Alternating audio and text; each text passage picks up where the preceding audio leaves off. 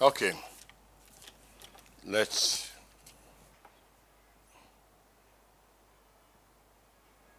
Let's pray. Thank you, our dear God, our master and our friend, for the joy of knowing you. Thank you for your word that instructs us to holiness, to purity. Above all, giving us confidence how to live in this life to glorify your name. In the reading and the exposition of your word, encourage us to follow you this and every day in Jesus' name. Amen.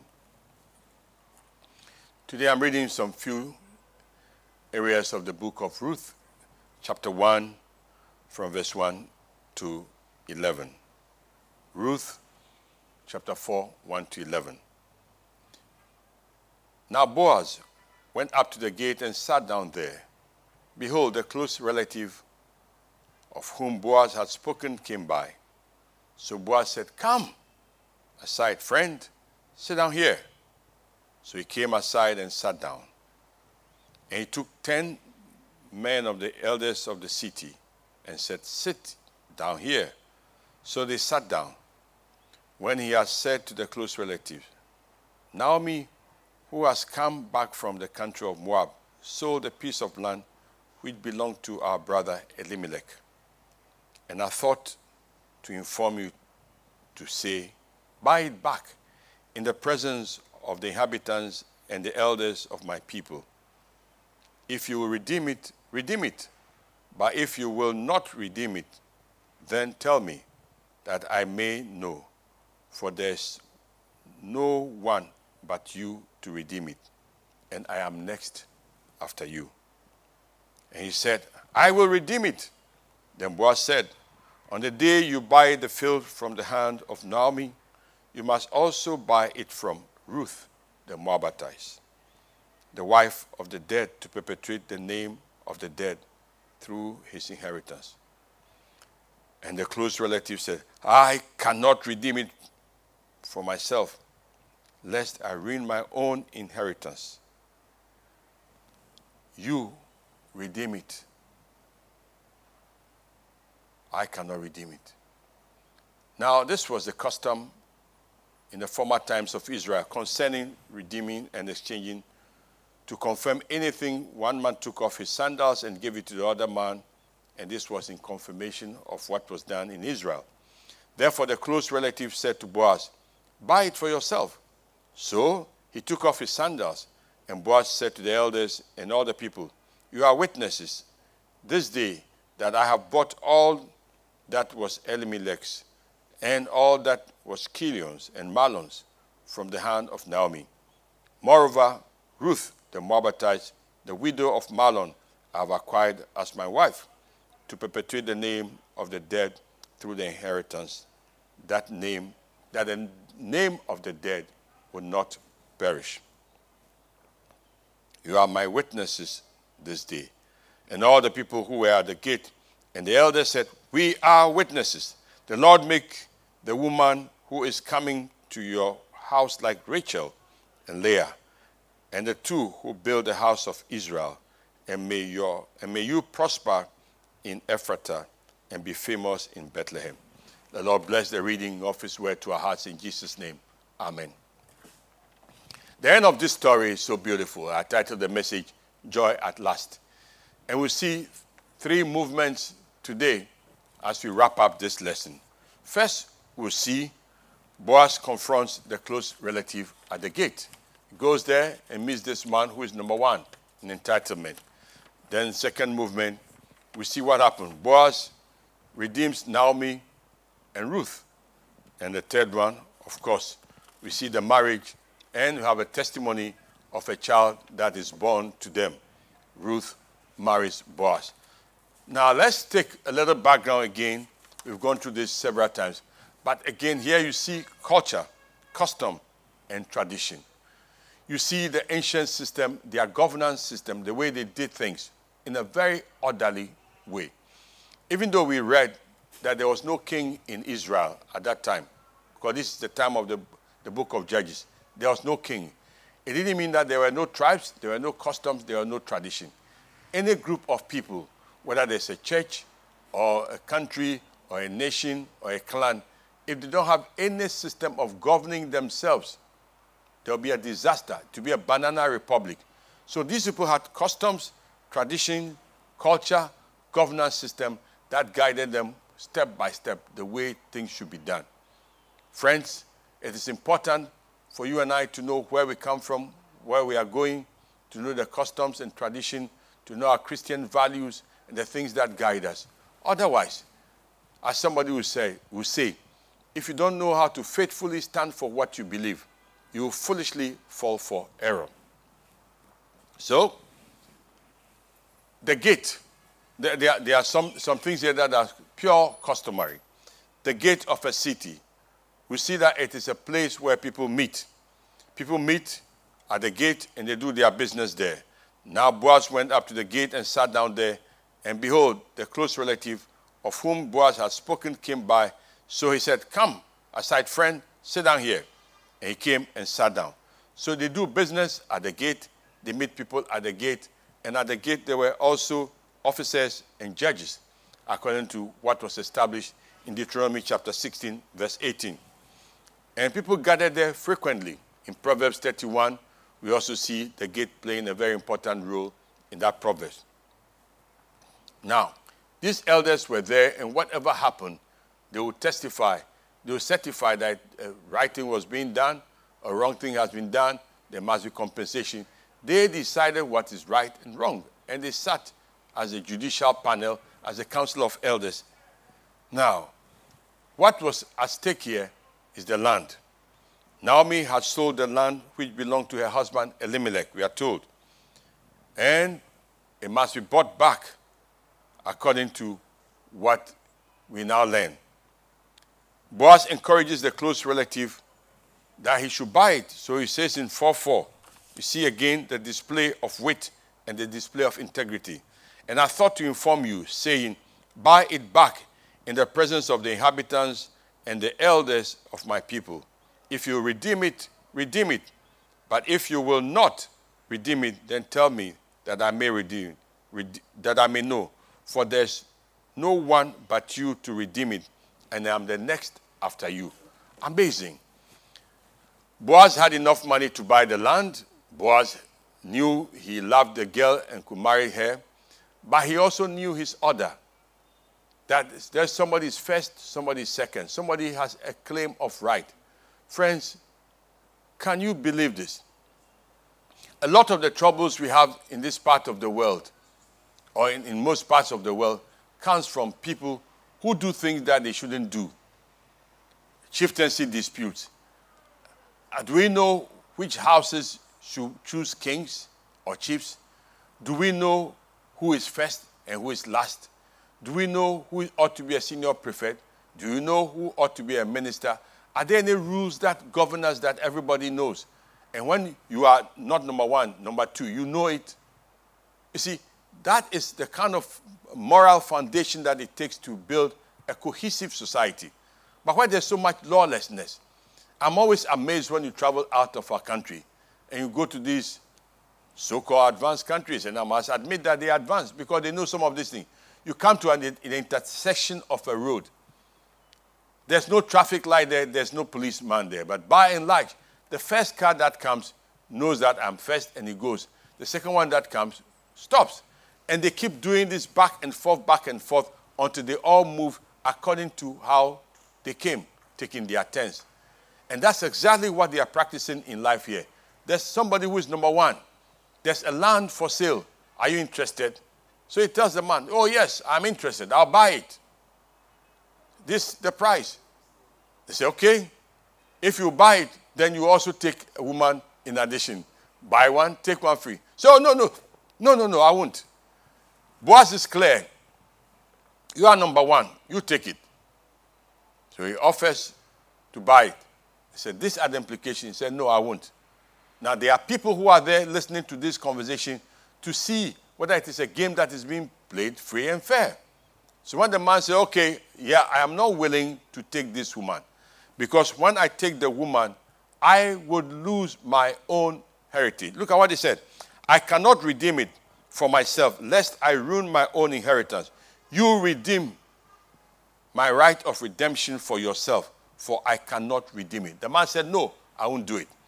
And this is where we learn something very interesting about the kinsman redeemer. The person must have three qualities. The first one is that there must be, the person must be a near relative, must be a kinsman, must come from the same family. So there are two people, number one, and Boaz is number two. The man said, Yes, I am number one. I know. I am a near relative. I know you don't have to tell me. You have just affirmed it. Everybody here is listening. Yes, this is number one. Number two, you must be willing to redeem. Oh, that for him, the redemption only means being, say, being able to say, Yes, I'll buy it back. So if it is money, I'm willing to buy it back.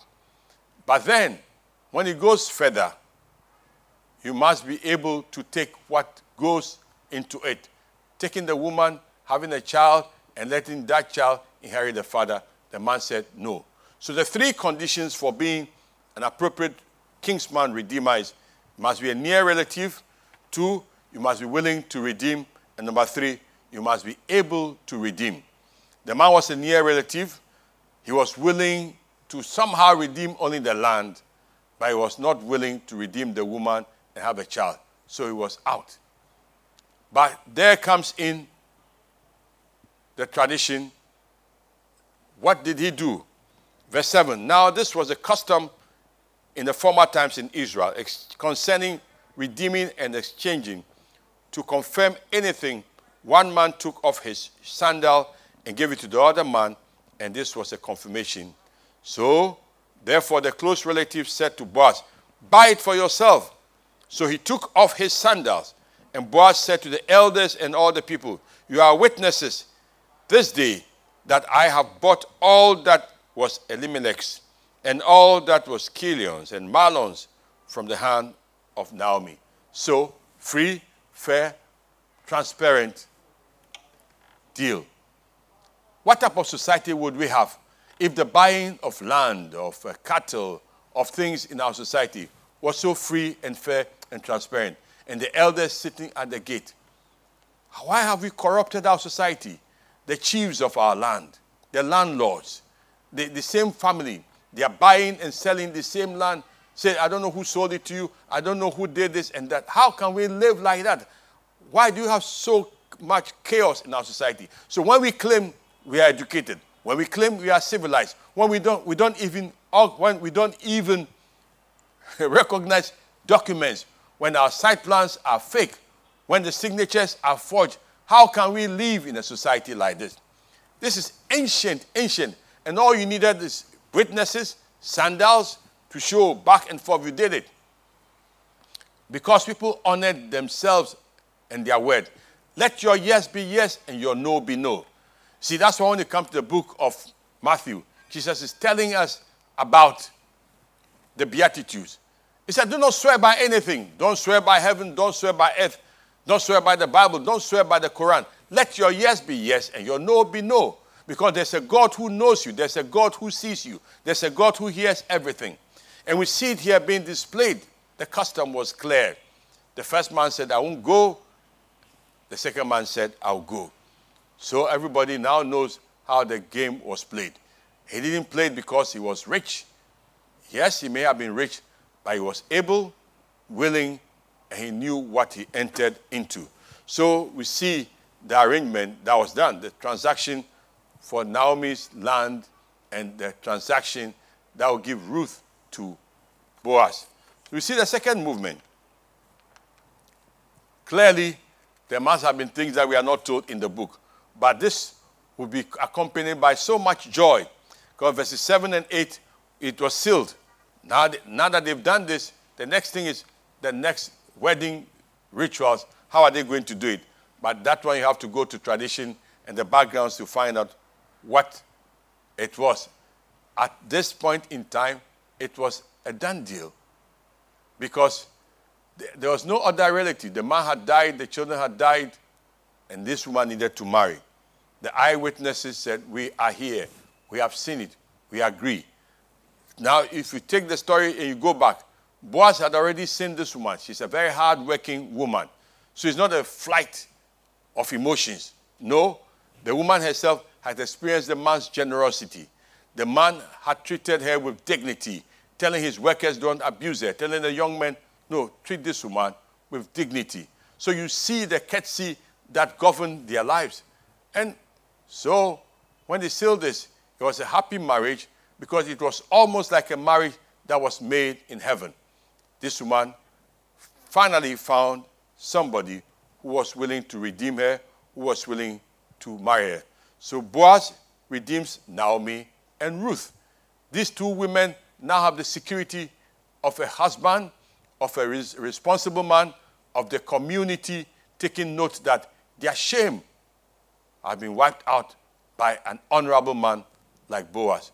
Oh, may the Lord give us homes, traditions, and families where his name is honored, where things are done right, because to do things that are right is right.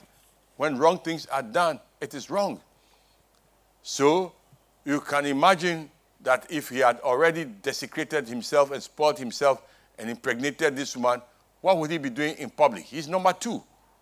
What would he be saying? I've impregnated this woman, and therefore now I am pacifying you. No, that was not the tradition. And Boaz did not lower his standards. Brothers and sisters, let us not lower God's standard. Let us not lower our moral standard. Let us not lower things in the sight of God and the, to please ourselves and so called modernity. Because God's standards are His standards, and the Lord knows how to redeem His people. So, they get married. And truly, they can marry. And when they marry, look, even the townspeople, everybody is happy for them. no, there are times when we go to people's wedding and they marry, and you, people are in doubt as to what will come out of this marriage because of the integrity of the man, the integrity of the woman, and they, they are wondering what will happen. But look at this. Yes, everybody now said, no. Look at what the, the, the people were blessing them for. See, the Lord make the woman who is coming to your house like Rachel and Leah, the two who build the house of Israel. And may you prosper in Ephrathah and be famous in Bethlehem. May your house be like the house of Perez, whom Tamar brought to Judah, because of the offspring which the Lord will give you from this young woman. Here are the women, the townspeople, blessing Boaz, wishing him well, because they know he has done well. We can go into the Tamar story, we can go into some of these stories, but we don't have time for that now. But suffice it to say that here are people who know their tradition, and they know how to pick the best of tradition. They know how this woman was derailed. They know how she came from an outside tribe, how she didn't really belong, but now she has married somebody who really, really belonged. And that man's goodness, that man's wealth, that man's character, that man's dignity, that man's behavior at the gate, all those who witnessed it can say, now, these people are well connected. The Lord will bless them and bless them and bless them. And just, just I'm just wondering what type of prayer they are praying for for her. The Lord make this woman who is coming to your house like Rachel and Leah, the two who built the house of Israel, and may prosper. So they wanted to have a lot of children. Well, whatever they wished for, the Lord did what He does best. Allow her to have a child, and that child will get to know very soon. So, so it was that there was joy at last. So, verse 13 so Boaz took Ruth, and she became his wife. And when he went into her, the Lord gave her conception, and she bore him a son. The Lord gave the Lord gave her conception. Again, the clear understanding is that fruitfulness, pregnancy, childbirth is a gift from God. She bore him a son. Then the women said to Naomi, Naomi was not the one who gave birth Ruth, but look at what they are telling the grandmother. Then the women said to Naomi, Blessed be the Lord who has not left you this day without a close relative. And may his name be famous in Israel. And may he be to you a restorer of life and a, nour- a nourisher in your old age. For your daughter in law who loves you, who is better than several sons has born you a child. Hallelujah. So, when God blesses you, even your enemies will see it and know that this is the blessing of the Lord. So, she became pregnant and bore a child. Then Naomi took the child and laid him on her bosom and became a nurse to him. Oh, so Naomi has the joy of being a proud grandmother taking care of the grandson. And also the neighbor of the women came and they said, Oh, this is a child and born to Naomi. And they called his name Obed. He's the father of Jesse, the father of David. Now, this genealogy is placed here, and some would say the reason why this book was written was written for us to know the line of David and the line eventually of Jesus. That in that line were people who have also gone through struggles. One of the things we learn about the stories in the Bible is that they are about real people.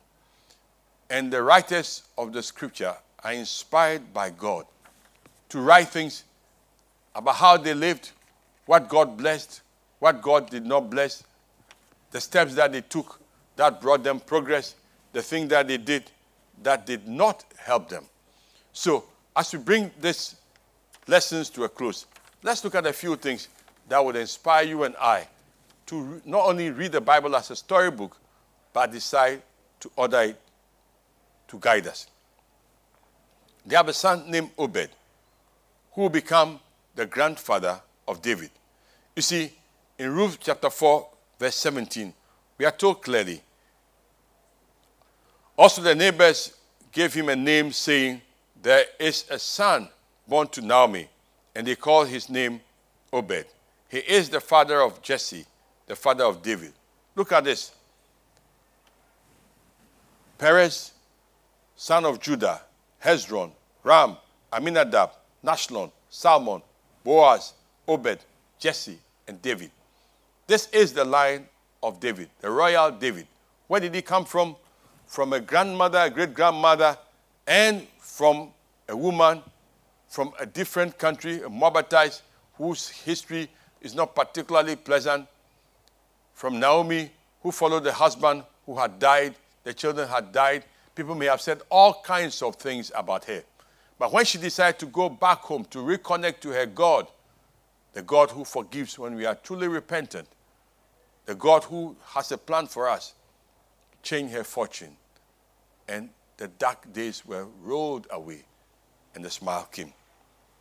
You see, at the beginning of the book, read about Ruth, and the book clearly serves two purposes. One, it shows, it illustrates how God rewards those who make wise spiritual choices and show steadfast loyalty, filial loyalty. The book clearly shows that God rewards those who make spiritual choices. Moab was probably a land full of idols, full of so many other things. But this lady, Ruth, decided something about Naomi, something about Mahlon and Chilion. They may have died, something. I'll just follow this woman. And she followed her loyally.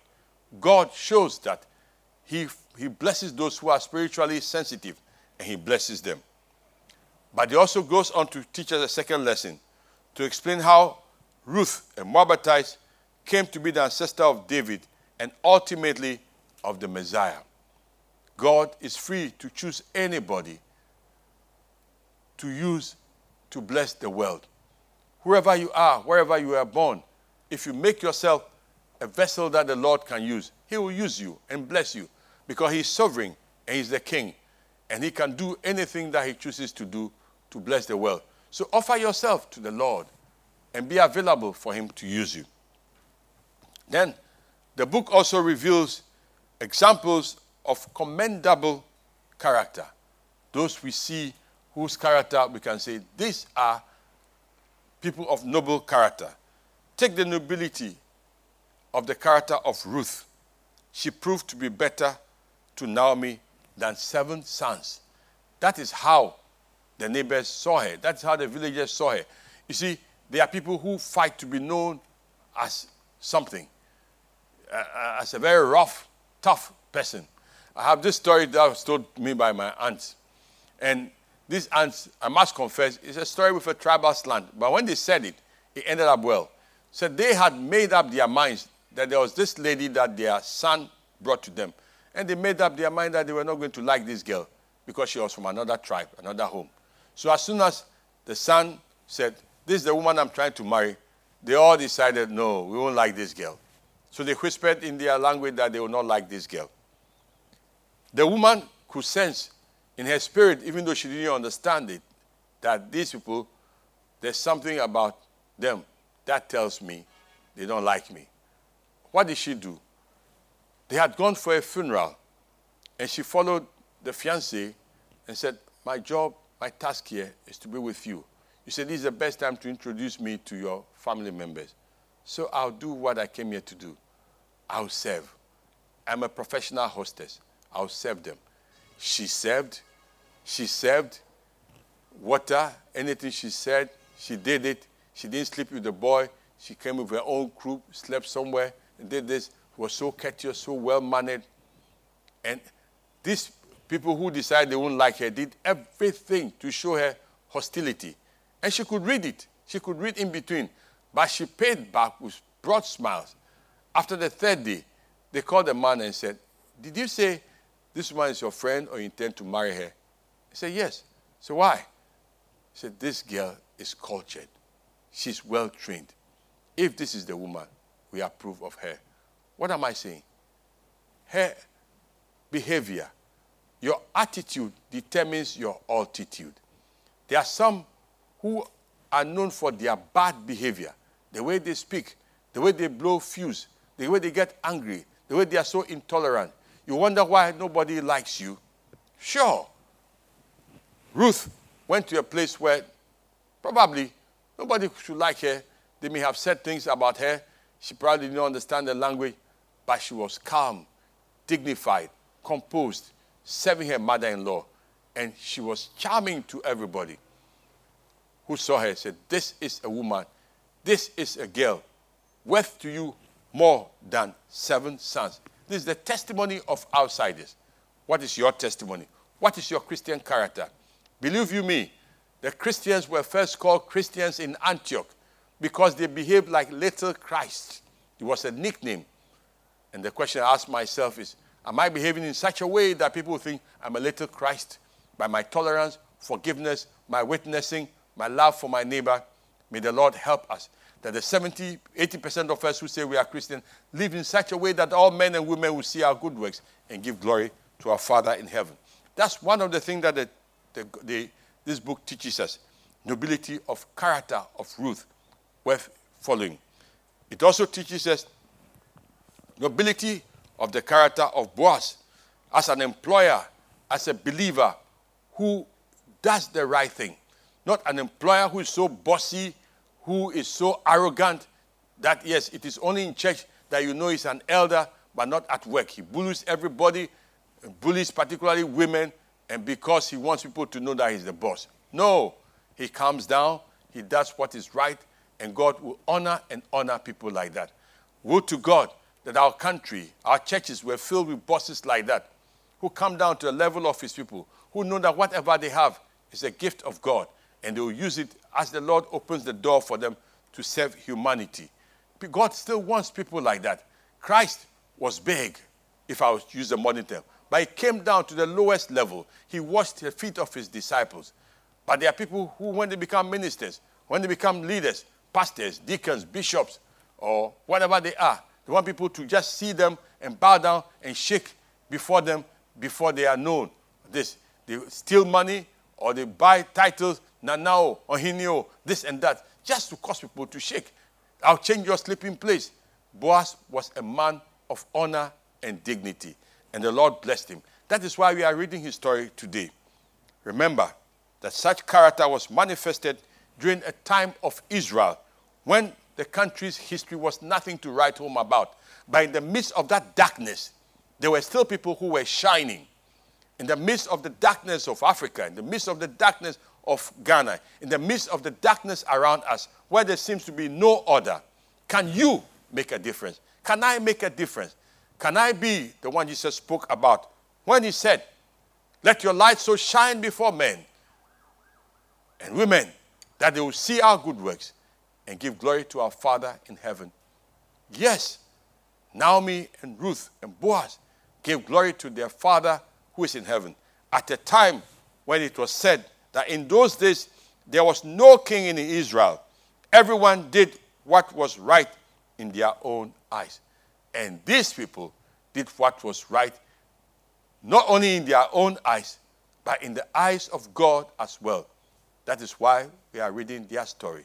Let your choices be like that, so your story will be a modern story that gives God praise and honor. Stay blessed in Him, give your heart to Him, walk with Him, live for Him. In Jesus' name, Amen. Okay. Fine.